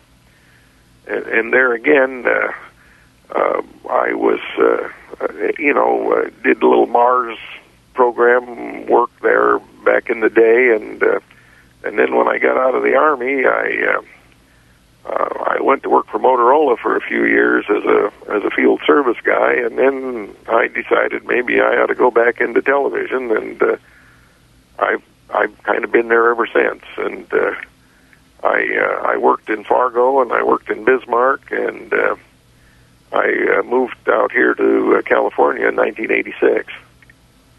Um, what what was your? Let me just see your first ham rigs. What was the first uh, equipment that you got your hands on, and uh, uh, how did all that work out? Well, uh, the first transmitter I had was a D X thirty-five, and uh, the receiver wasn't mine. It was one a guy loaned me, and it was an N C three hundred, and that thing was a Cadillac. I mean, at the time, that was just absolutely top shelf, and uh, I, I loved that thing, and uh, I, I keep telling myself someday I'm going to find a nice, clean one and buy it, just to just to have it, you know. Uh, one of those kind of sentimental things. Now, was that was that a was that a national or? Yes, and uh, it was it was pretty nice. It, it had a slide rule dial that rotated, and uh, uh, a reasonably uh, heavy on the word reasonably accurate uh, display, and uh, it it was uh, you know, boy, that was like uh, pretty amazing stuff, you know. And my transmit receive switch was a was an old. Uh, Uh, porcelain knife switch that I switched back and forth uh, to go from transmit to receive. Well, that's uh, and, and you know, there's a lot of guys that did that. A lot of guys did exactly that. Well, uh, did, did you get the novice license to start with? Is that, did you start at all with a with a novice? I, I did, and then it, it expired because I I wasn't where there was an ex- examination point, so I dropped out for a little while, and then I came back and.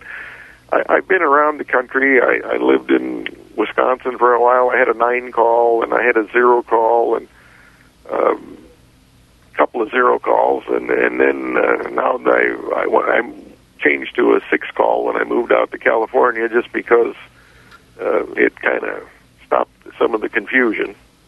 Yeah, yeah, yeah, you know, they changed that. I, I didn't like that because it used to be you could tell where everybody was approximately. You know, you had some idea what section of the country that you were working in. Today, it, you don't have any idea. You know, I got a four call, not a four call, I've got an eight call, and I'm in four land. So, I mean, I, I'm, you know, there's just no rhyme or reason to it. I kind of wondered why that was. I wondered why they did no, that. I, I, I got a vanity call. Uh, there was one really, really huge advantage to being a ham in North Dakota. Um, there's Well, when I lived there, there were six hundred forty thousand people in the whole state. And I don't know what percentage of them were hams, but there wasn't very many of us. I mean, I probably knew a third of the hams in the state personally. And uh, you could get on and call C Q and mumble something about being in North Dakota, and you didn't have any trouble making a contact. Now, in California, it's uh, it's pretty tough to uh, to get around that. So maybe that's what drove me up to the microwave bands. Um, l- let's talk about uh, television and radio engineering. Did did you do radio engineering at all?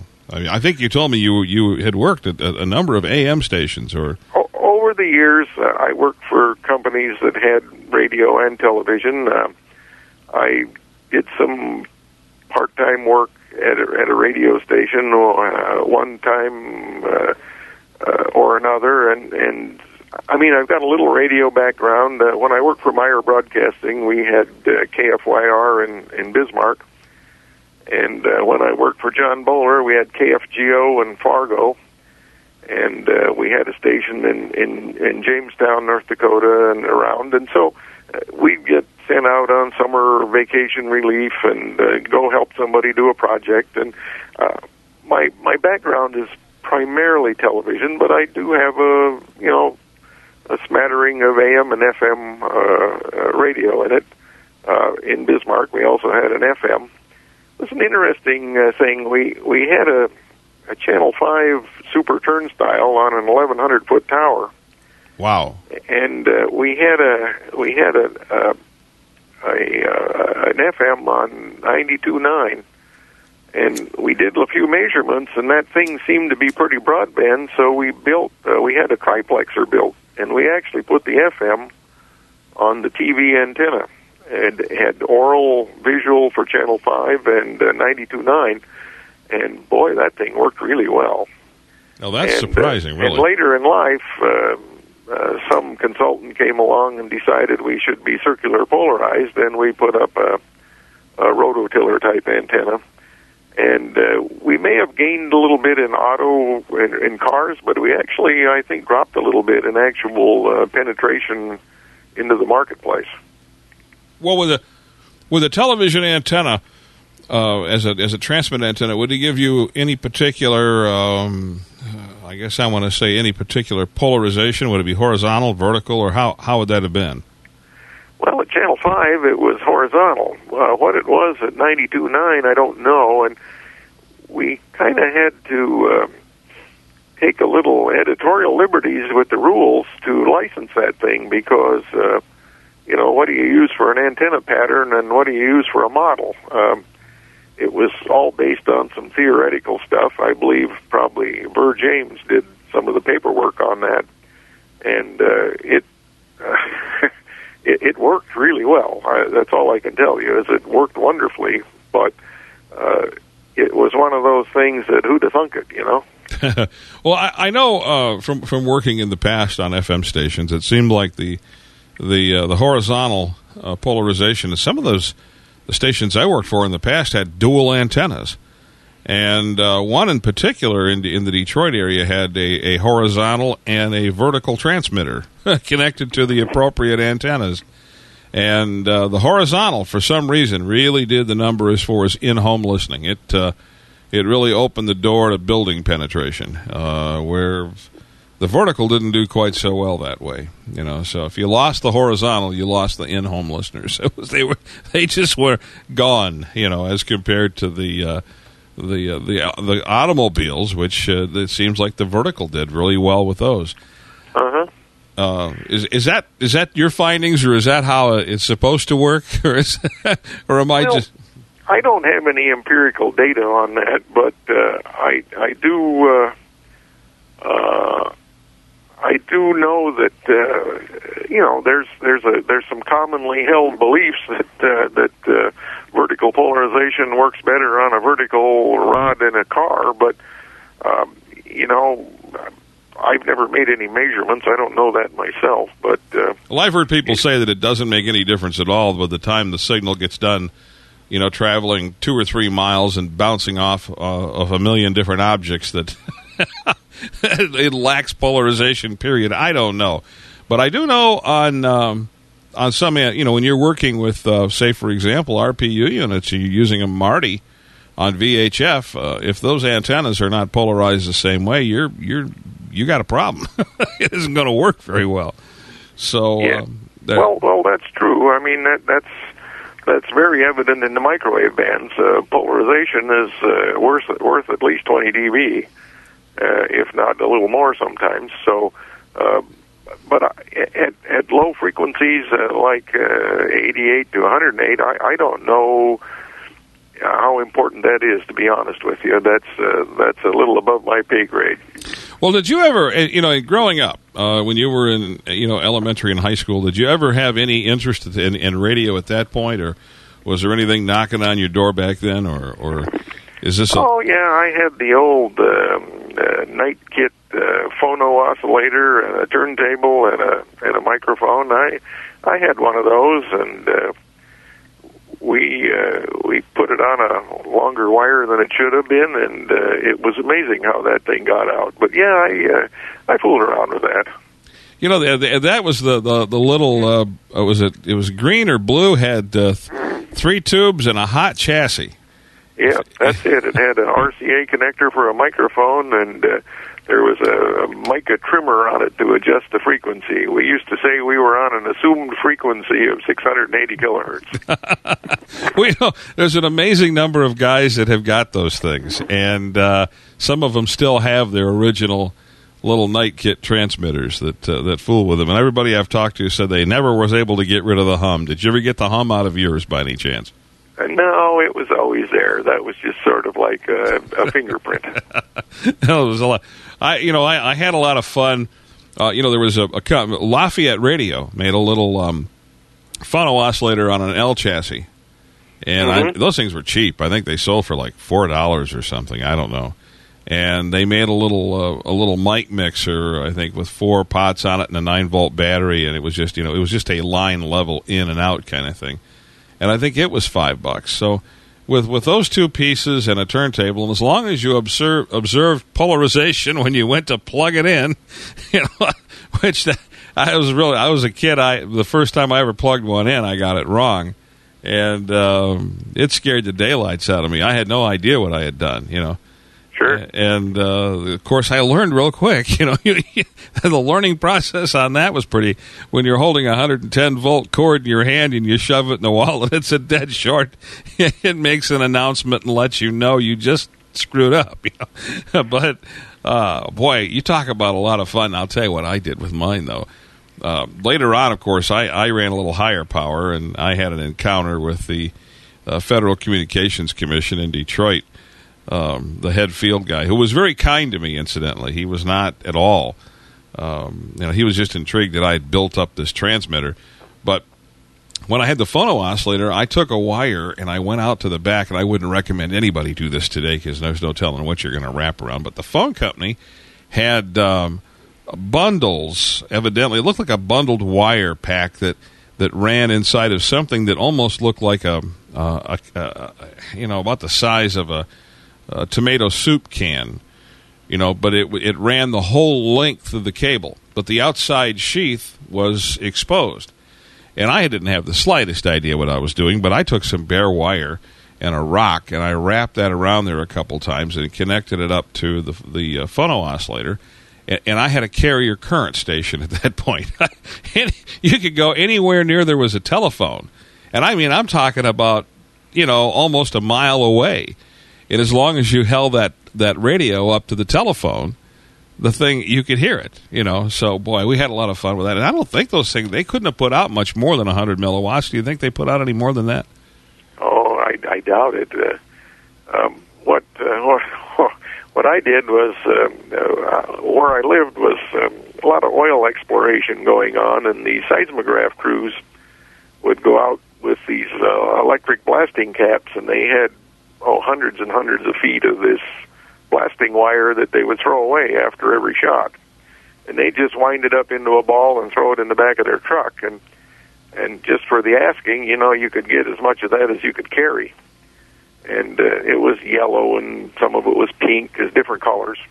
And uh, we'd take and strip that back and twist the ends together and maybe solder it, maybe not, and then string that up over the trees and down through the neighborhood, and uh, you could uh, you could get a pretty good antenna that way. My goodness, I'll imagine something that long. But, but you know, broadcast band A M, that's a, that's a long it's a long wavelength, especially if you're at the low end of the band. My goodness, you got to have a, a pretty long wire. Well, that's that's cool. I don't know. I think I think those of us who had those little transmitters and played around, I think we learned so much from that, you know. Especially it was a, uh, you know, I, I guess I want to say a, a precursor to uh, to getting into amateur radio. And of course, at that time, I didn't understand the relationship of frequency and wavelength. None of that. I didn't know any of that. I had no idea what that was. And uh, it, it was just it was just playing around. I, well, well, there was a sticker right on the thing that had some ominous warning about you shall not put more than ten feet of wire on here. And and it was just a little, uh, you know, a lug strip that that you put it onto, and you know, it, well, it, it it didn't take long for that fear to go away, and and away you go. I don't think anybody, I don't think anybody paid any attention to the little sticker. I think folks hooked the things up to whatever they could hook them up to, you know. Well, and that that you know, when I was in uh, when I was in Fargo. Uh, I worked at K X J B Channel four, and we had a two thousand sixty foot tower with a, a six bay uh, uh, super turnstile up there. And after sign-off at night, I'd, back in the days you signed off at midnight, I'd pull the, I'd pull the line loose and, and put my two meter rig on there. And, gosh, I used to work a guy named Andy almost every night in Winnipeg. Wow. Uh, full quieting with uh, with two watts. I mean... The, the height and the, and that antenna wasn't anywhere near resonant, but uh, boy, that thing really worked, just uh, getting it up that high. Well, we had, we had a, a local F M go off here that we were working for, and uh, uh, Matt, my son, had his uh, F six, the uh, little handy talkie with him, and uh, we we rigged a connector and got onto the ten bay antenna up on top of about an eight hundred foot tower. And that little H T, he was hitting, he could hit a repeater on every frequency. I mean, it was like, it, I don't know where they all were at, but I mean, it was like the whole band just filled up all of a sudden. And uh, it was like being in an airplane, I guess. I don't know. But uh, see, I, I, you know, we get to play around. These broadcast engineers get to play around a little bit. I know these A M daytime stations a couple of, number of times. I've uh, hooked a ham rig up to the tower and got on one hundred sixty meters after dark, you know. And oh, uh, several of my friends do that every year. Uh, one of them is the chief engineer at an A M station with a two-site uh, array, you know, a daytime site and a nighttime site. And uh, they go out there on the nighttime site and work all night on one hundred sixty, and uh, they do really well on the contest. Uh, they built up a, a pretty simple antenna tuner on a sheet of plywood, and they just pull the coupling links and couple into that antenna, and they're good to go.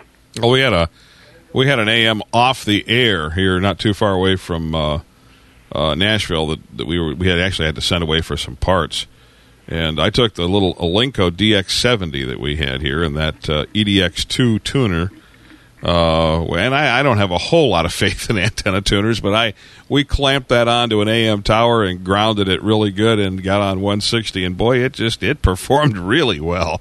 Uh, I don't even think I ever got to the eighty meter band. I was going to try it just to see what it would do, but it, it really did well. Well, tell me a little bit also about your local S B E chapter, Society of Broadcast Engineers. And the reason why I want to bring this up is we have a lot of hams, a lot of especially younger guys that are listening, that uh, in the back of their head, they're they're thinking about broadcast engineering and going possibly into that as a field. And, um, yeah, of course, the Society of Broadcast Engineers Uh, is a group that's nationwide, uh, and I'm a member. Matter of fact, our whole family is, a, is members of the S B E. And uh, uh, tell us about your chapter, because I, I looked in it. In it, uh, you've got Bob Heil coming in here to do a, an audio seminar, and it looks like you guys are, are, are getting to go to an organ concert afterwards. But tell me about your chapter, because I know you're the chair, and I'm sure you could tell us a little bit about it. Yeah, I'm, I'm chapter chair of S B E Chapter forty-three in Sacramento. Uh, we have a real active group. Um, we meet once a month, the last uh, last Tuesday of the month, uh, eleven months out of the year. We don't have a, a a meeting in December. We just sort of have a party. We all all the members and all our newsletter advertisers are all invited to, to, to join us for a little hospitality and uh, a lot of fun. Uh, but the other meetings, we typically uh, will have a presenter that'll Um, talk about something of, of interest, uh, you know, and, and we try to keep a balance between radio and television, and uh, uh, a lot of the stuff now with uh, server-based technology is getting remarkably similar. And uh, we've attracted some really good uh, presenters. Um, we've had a couple of Ennis workshops. Uh, the last uh, we had one this year and, and two years ago, and uh, those are an excellent source of Uh, Uh, education, and uh, we've kind of decided now that we're going to host one of those every other year, if uh, you know, national permitting, and uh, we we attract uh, you know, a pretty good following from all over for those workshops, and they're they're really they're really well done, and they're good. Um, Bob Heil is one of our favorite presenters. Uh, uh, we we meet in the back room of a Denny's, just because it's kind of in the middle of everything and centrally located, and uh, we can fill that up to standing room only when Bob comes to town, because he's such an entertaining guy. But we've had some really good uh, presenters and some. Uh, I, I'm a I'm a big uh, S B E fan, because uh, I, you know, now that you don't have a first class license anymore, and and you don't have. Uh, You know, when you're hiring somebody, you, you you don't have the yardsticks that you used to have, And and I think uh, S B E certification is a is a real good measure. And and to be honest, uh, I, I probably shouldn't say this, but uh, I kind of feel a little better about somebody applying for a job that's a ham. I kind of figure if if you want to do this on your time, you'll probably do a better job on my time, you know? Uh, I, I believe that's true. Uh, one of the things, of course, both of my sons are chief engineers, so, but they're both hams. And uh, I've said uh, this a number of times. I've said that, you know, the, the idea of pulling antennas up into trees, you know, and, and, and dipping the plate on a, on a, on a transmitter and building something, you know, uh, really, I think, stretches the mind to the point where when you get into the professional situation, Uh, you're able to think on your feet. You know, you you your your thinking, I I believe, has expanded to the point where you become a lot better at problem solving, troubleshooting, the whole nine yards. I I just don't. I really feel very strongly about that. I think amateur radio really provides a great background. Mm-hmm. Well, I, I I do too, and I think uh, you know, uh, field day is good practice for when your F M tower falls down, or, or you know, your transmission line burns up. I, I think there's some transfer skills. I mean, I don't want to steer this back to ham radio. You were talking about S B E, but uh, I, I think that, you know, there is some parallels there, and, and uh, I think uh, that's a good mix. Well, you know, I, when you were talking about the, the licensing, you know, back when... When the um, you know in, in the, the period of time that, that when I got started in radio, they were encouraging announcers to get the first class license, and the reason why they were is because they could take meter readings. They didn't have to have uh, a duty engineer, so to speak. They're taking readings in, in, in the transmitter room while there was a, they were also paying an announcer on the air. They wanted one guy, so there was this a term. I don't know if you recall this. We refer, referred to as combo guys, combo people who had the license and could take the meter readings and be on the air at the same time.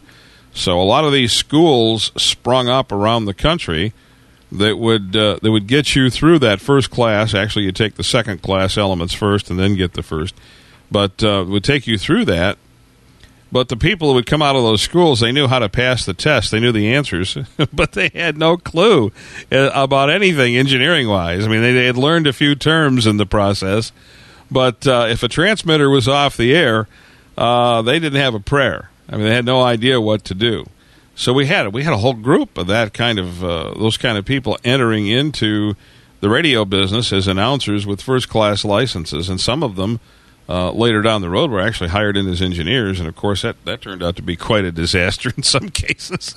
But uh, the ham radio background and any technical schooling that a person gets, I think, really uh, enhances their ability to, to perform. And and and, and we uh, did an interview here not too long ago with Ronnie Millsap. Are you familiar with Ronnie at all? Oh, yeah. And, and Ronnie talks about the fact that the ham radio background really gave him an edge working in the studios, recording, you know, because he had he it just it really sharpened his skills completely. So, um, well, now do you? Um, I, I guess what I was saying now in your your local S B E chapter, looking at the website and, and just hearing people talk, it sounds like you guys really uh, have a lot of fun and you're very active. What do you think some of the key success, the keys to success in a local chapter are? What makes this uh, this Chapter forty-three, uh, such an outstanding group? Well, um, I've been chairman or vice chairman, or I've been I've been associated with the group for years and years and years, since nineteen eighty-six, and we've we used to have our meetings in the evening. We we would go to places in the evening, and and um, that you know. we found out later didn't work so good because people would go home, have dinner, and then they didn't want to go out again. So we switched to meetings at noon, and, and man, did that make a difference. Uh, everybody got to eat lunch, so, you know, hey, come and show up. And and typically, and, and here again, this is no big secret, but if if the presenter buys lunch, it ups the turnout. You know, it's basically, you know, engineers drive five on their stomachs, and if somebody's buying lunch, hey, I'll make a point to come. I mean, I, I have no delusions about that. But we also, if somebody doesn't buy lunch, we do have a good turnout, and, and it's because of the programs, and we have a really good guy that uh, does our programming, uh, Dale Tucker, that used to be at uh, Radio World Magazine. He's kind of uh, operating uh, on, him, on his own now, but he's got a real knowledge of people and who's who and what's what, and he's known these people for years and years, and he can call in a favor, and uh, we get some really decent presenters. Um, it's educational. There's some camaraderie. Uh, I mean, it's it's uh, it's it's good on multiple levels, and it kind of gives you an idea of what's going on around town. I, I've been in markets where, you know, the engineers didn't talk to each other. I mean, you you just it was like you didn't even see each other. uh, this market is a little different. I mean, we socialize, we talk. Uh, probably there's some managers that would be nervous if they knew how uh, how well the engineers get along. But we we tend to help each other out. I, I, I, one of my favorite examples is a few years ago, R C A went out of business, and we all had these T C R one hundreds. And everybody had a couple of them, and, and parts were really hard to come by. And we were always loaning parts back and forth for T C R one hundreds. I mean, capstan motors and, and uh, bits and pieces. I mean, uh, there was this continuous back and forth to, just to keep each other going. And it was uh, it was really kind of nice. And this market has always has always been that way. It's, it's uh, people are friendly. Well, you know, it's, it's, it's nice, you know, that at two o'clock in the morning during a bad lightning storm, and uh, a station goes off the air. It, it, it's nice when you can call another engineering buddy to make the trip with you. You know, I mean, it's uh, especially if you've got to go to some really way out place where the transmitter is and uh, where the access is terrible. Two o'clock in the morning, not the optimum conditions, and uh, it's always nice to have someone you can call on. And like you, you're talking about loaning equipment back and forth. Um, you know, I don't think that uh, I, I think that. A lot, maybe the management they, they don't they don't understand it. They really don't. But the camaraderie between engineers, the friendship and the bond, uh, enables a lot of radio stations and television stations to stay on the air. You know, because otherwise, if if a certain thing fails, they don't have the part. You know, they may be waiting for uh, well, in this day and time, you could be waiting for weeks. You know, for a part to come in. So. Uh, Without that camaraderie and friendship, uh, I I don't know. I don't think they realize what the impact would be without it. Yeah, that's that's true. Oh, and and I, I forgot to mention, if if anybody's interested, the national S B E website is S B E dot org, and our local one is S B E forty-three dot org, which is the Sacramento chapter. Um, I don't know how many chapters there are around the country, but uh, there's uh, there's a number. Uh, here, here locally, there's one in Reno, there's one in Fresno, there's one in San Francisco, and Los Angeles. Well, and, and the high desert, um, there's one up at uh, Edwards Air Force Base. Uh, well, the the one here in Nashville is Chapter one oh three, so we know we know they're up at least that high in number. So the, if you go to the, the national website, though, you can locate Uh, the chapter closest to you. So regardless of where you're located, if you think, well, gee, I'd like to go to one of those meetings and see what... Well, it- we're, we're always looking for uh, for new um, members. Now, you don't have to be a member to come to a meeting. We uh, we have a we have a big tent approach. Uh, you don't have, we'd like you to be a member, but uh, if you want to come to the meetings, you don't have to be a member. And uh, if you want to learn about broadcasting or meet some people, or uh, we we we encourage that uh, as much as we can. And uh, there's a student uh, uh, membership uh, category that uh, is, is is an open door to people in the, that are that are you know students of some kind and interested in broadcasting and the black arts. I was I was going to ask you though.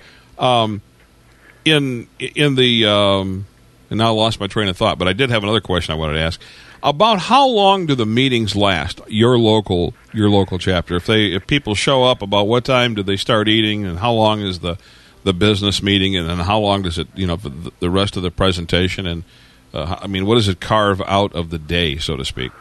Well, we we kind of we say an hour, but it's an hour to an hour and a half. Typically, we start at noon.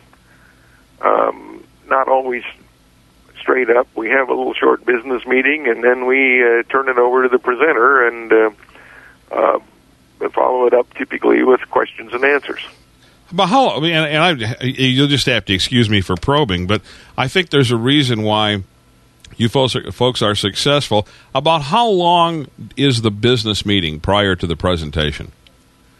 Oh, uh, probably ten minutes tops. I mean, we we don't have a lot of business. We typically talk about Uh, Uh, what's going on around town? Uh, the you know the Nextel B A S relocation is some interest. Uh, the D T V conversion was some interest. Who's running what kind of power? And you know, a little shop talk, partly, and uh, uh, you know, uh, uh, you know, typically uh, any questions about uh, we talk about the Ennis workshops and Uh, things that might be going, you know, in an adjacent market or or, or something. Uh, uh, uh, we we we kind of rub on San Francisco, so what they're doing sort of impacts us as well. And uh, occasionally there will be some discussions about something they're doing that may or may not impact something over here. Well, that's interesting. Well, it uh, it sounds like uh, it sounds like to me that uh, you, you just have a, a real fun group to. to uh, to come and visit and, and to become a part of, and especially if people are wanting to uh, to meet engineering folks. I mean, because that, this is where this is where you're going to be able to do just exactly that. Um, as far as the um, the the young people, uh, how, have you been successful at attracting younger folks into the into the meetings on a regular basis? That's been kind of a tough nut to crack. Uh, uh, There is, uh, at, uh, at Napa College, uh, a little bit west of here in Napa, they, they have a broadcast engineering program, and uh, because we meet at noon, it's a little hard for them to come, although I think they were talking about forming their own chapter over there. But uh, in general, that's been a little tough. Um, I think You know, we've had a few that have come and uh, shown some interest and and uh, and kind of hung around for a little bit. But uh, if you go to N A B, uh, uh, it's it's a lot of gray hair, uh, and and I'd like to you know think that we could do something about that and. But I just haven't found the magic application yet. Well, I think that's something that's been a, a factor across the country. It isn't just in, in your chapter; it's everywhere, you know. And uh, uh, I, you know, I'm not sure I know what the answer to that is, but I do know that uh, uh, once young people are acquainted with, you know, with, with radio broadcasting, I guess I'm going to say, and engineering, and also amateur radio. Uh, once they get acquainted with it, they usually fall in love with it pretty easily. It's not, it isn't a hard sell once they get the exposure. So uh, there, there's a little something on YouTube that uh, that sort of explains that. Do a little search on YouTube for the N A C. Okay, and uh, you, you, you'll you'll find out what that's all about. Okay, well I, I will I will definitely do that. It's the N A C. Just the uh, N A C. Okay, I'll have to. Yeah. I mean, in in my case, it's it's it was sort of a infectious thing. You know, once I got into this, I just went, mm, I like this, and uh, I just kept digging deeper and deeper, and and I I think, you know, maybe that's the the, the epiphany, the the magic moment is when you realize that, hey, you know, this is fun. I like doing this. Yeah, I think I think that's with anything, you know, and I think that's what happens to a lot of guys that uh, that wind up in, in amateur radio. They they get started, and uh, you know they, they get a rig, they start making their first contacts and whatnot, and all of a sudden it hits them. They're like, you know, I really like this. This is a lot of fun, you know. And uh, but one thing that makes it great, and that is regardless if it's an amateur radio group or if it's an S B E group, and that is the, the just genuine fellowship you have with other people, uh, and a, a means that uh, that allows you to meet those folks and to be able to meet with them on a regular basis and socialize and whatnot. I think that just adds so much to life in general. You know, it's just a, a really cool thing. Well, I, I was really impressed with uh, with Chapter forty-three. And uh, I had a brief exchange with uh, John Poré over email, and John was saying, "Oh yes, these guys are a great group," you know. and uh, and I, so, anyways, uh, my, my my son Matt sent me the link to your to your S B E site, and he's quite uh, he's uh, wrapped up and affiliated with Fox T V.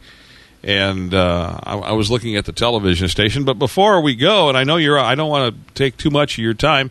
Tell me just a little bit about. Uh, about the television station and uh, what all what all you do there and, and how all that is set up. Well, I work uh, at the uh, at a Fox affiliate here in in Sacramento. Uh, it's owned by uh, Tribune Broadcasting. Uh, been on the air since nineteen sixty-eight. Um, started out life as your traditional independent. Ran kind of push the envelope movies. Uh, first.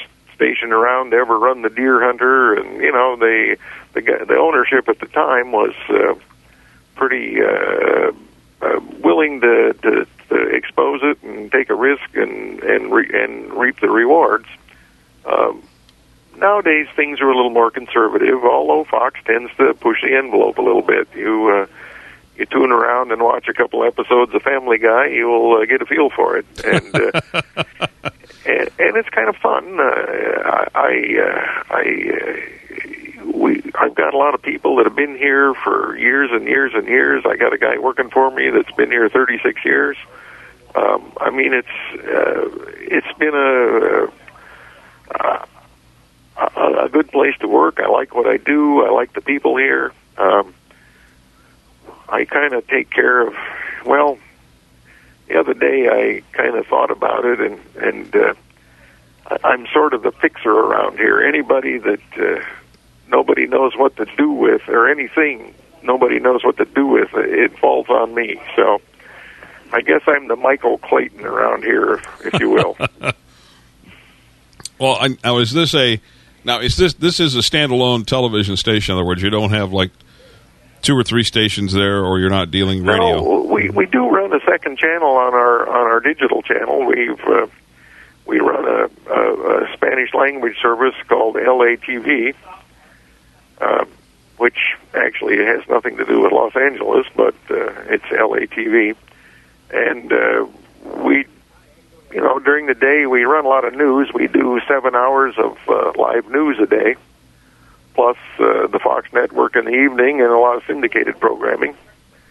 Uh, a lot of the uh, you know the old favorites like Seinfeld and Everybody Loves Raymond, and uh, the the sitcoms off network and so forth. And uh, this has been a this has been a you know a, a interesting place to work. Uh, before I, I worked at uh, at a station here in town for fifteen years that uh, went through a number of ownerships and. Uh, It was an independent, it was a, a, a W B affiliate, it was a U P N affiliate. Um, it was owned by a number of people, including Paramount Pictures and ultimately C B S. So um, I've got a kind of a, a background in all kinds of people and places.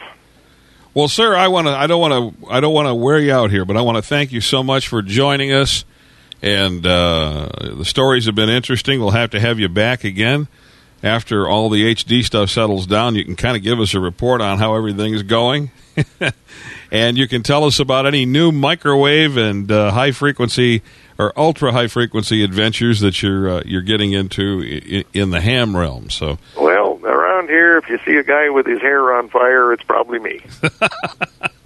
Well, thank you so much. I really appreciate it. Thank you. You bet. My pleasure. At Q S O, we've got a new prize closet, and we've got some interesting things going into that prize closet. Be sure and write us and send us that email that says, I want to win. Put that in the text somewhere in that email, and go to our website, Q S O radio show dot com. That's Q S O radio show dot com, and send us an email. Tell us a little bit about yourself, where you're listening, how the signal's coming in, or if you're listening by podcast. But be sure and put on that email, I want to win, because we're going to have some really, really neat things to give away. We'll be putting those things up on the website and telling you more about them on the air. Be sure and don't miss out. Send us an email and put in there, I want to win. Go to Q S O radio show dot com. That's Q S O radio show dot com or Ted Randall dot com, R A N D A L L, and we'll look for your email. Well, that's going to do it for this week's edition of Q S O. We want to thank our guests, Jack Davis, K six Y C, and Dennis Mirandis, K one L G Q, for coming on board this week.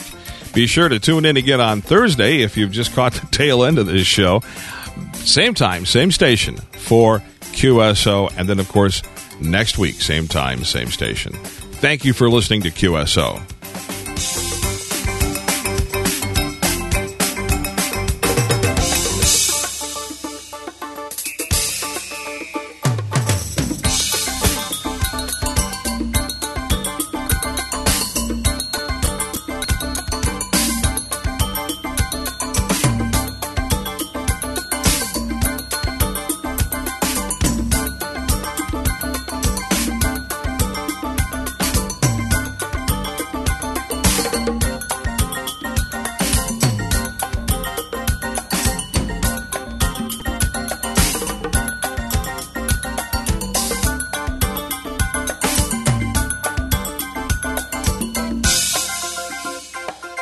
Thank you.